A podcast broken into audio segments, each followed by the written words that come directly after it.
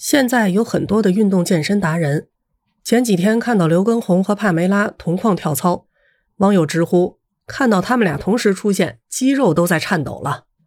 其实，在古代呀，也有健身达人。咱们今天就来说一说。第一位呢，先说说华佗。提起华佗，你可能会想到他是第一位使用全身麻醉来做外科手术的医学家，但是你可能不知道，他还是一位健身专家。他通过长期观察虎、鹿、熊、猿、鸟这五种动物的姿态，模仿虎的扑动前肢、鹿的伸转头颈、熊的倒伏站起、猿的脚尖纵跳、鸟的展翅飞翔，发明了健身项目五禽戏，并且在魏、蜀、吴三个国家推广获得成功。五禽戏可以算是我国第一代广播体操了，它比瑞典发明的医疗体操要早一千多年。即使是在世界体育史上，也是别具一格的独特创造。通过模仿动物形态来活跃身体的各个部位，达到强身健体的目的，在我国呢出现的很早，但是一般只有单个动作。而华佗的五禽戏不再是单个动作，而是五个各自独立、更加完备的体操。通过练习五禽戏健身的人，可以自主选择其中的一套或者两套，甚至全套进行练习。坚持下来可以达到强身健体的作用。依靠五禽戏健身，华佗年且百岁而犹有壮容，时人以为仙。如果不是后来被曹操害死了，可能活得更长。他的一个学生吴普依靠五禽戏健身，九十多岁了，耳不聋，眼不花，齿不落。可惜五禽戏的具体动作早就失传了，后世所传的五禽戏其实是后人所编的。第二位健身达人就是孔子。根据史料记载，孔子身材高大，《史记·孔子世家》这样写的：“孔子身长九尺有六寸，人皆谓之常人而异之。”用今天的标准换算，身高大约为一点九米。《淮南子·主述篇》记载，孔子足蹑焦兔，立台城关，描述孔子的力气很大，跑步的速度也非常快，甚至可以徒步追上野兔。而孔子的父亲叔梁纥也是力大无比。晋国进攻逼阳国的时候，他一个人托起悬下来的城门，把已经攻入城里的将士放出来，为部队的撤退争取了时间。至今，在曲阜、枣庄一带，还把他尊称为举重之祖。叔梁纥六十六岁的时候生的孔子，孔子显然是遗传了父亲的基因。关于孔子父亲的描述，肯定是有些夸张的。但是孔子的确是精通射、御、猎等多种技能，射箭是古代男人的一项重要技能。孔子擅长射箭，从史料《礼记·射艺》中可以看出。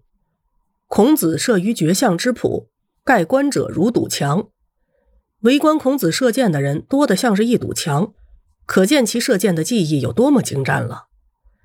值得一提的是，孔子不但自己坚持健身。还要求三千弟子们也必须学会射箭、驾车等基本技能，所以带着弟子周游列国，从来不会怕碰上打家劫舍的歹人。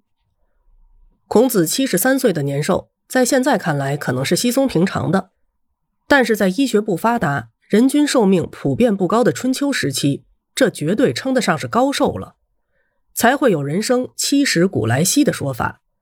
对孔子感兴趣的朋友，可以去听一下我的另一个专辑《历史非常档案》，第一集说的就是孔子的事儿。下一位健身达人呢，就是苏东坡。苏东坡是北宋有名的文学家，他不但是诗人、词人，还是散文家、书法家、画家、美食家，甚至对音律也有一定的研究。但是你可能不知道的是，他还是个健身专家。苏东坡说。善养身者，使之能逸而能劳，不屈动作，使其扭于寒暑之变，然后可以刚健强力，涉险而不伤。他认为，想要身体强健、延年益寿，就必须要动。风雨霜露、寒暑炎凉，都要坚持运动。苏东坡在散文《教战手册》中详细的分析了王公贵族为何经常生病，而农夫贫民却往往身体强健的原因。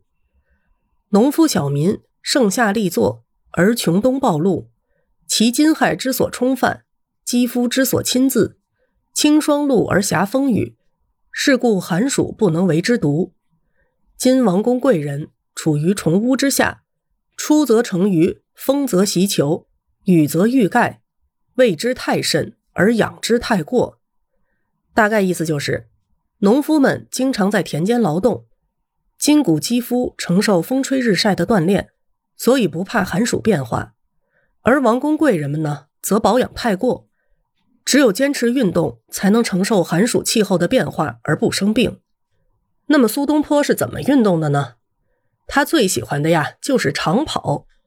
在写给城政府的信中，他就提到了自己每天早晨都要跑五公里的习惯。晨兴急趋，必十里许；气损则缓之，气匀则振之。头足皆热，宣通畅适，久久行之，当自知其妙矣。除了长跑之外，苏东坡还喜欢登山。他曾经多次登过庐山，并且写出了“横看成岭侧成峰，远近高低各不同”的名句。如果不是多次攀登，又怎么知道各个角度的庐山都不相同呢？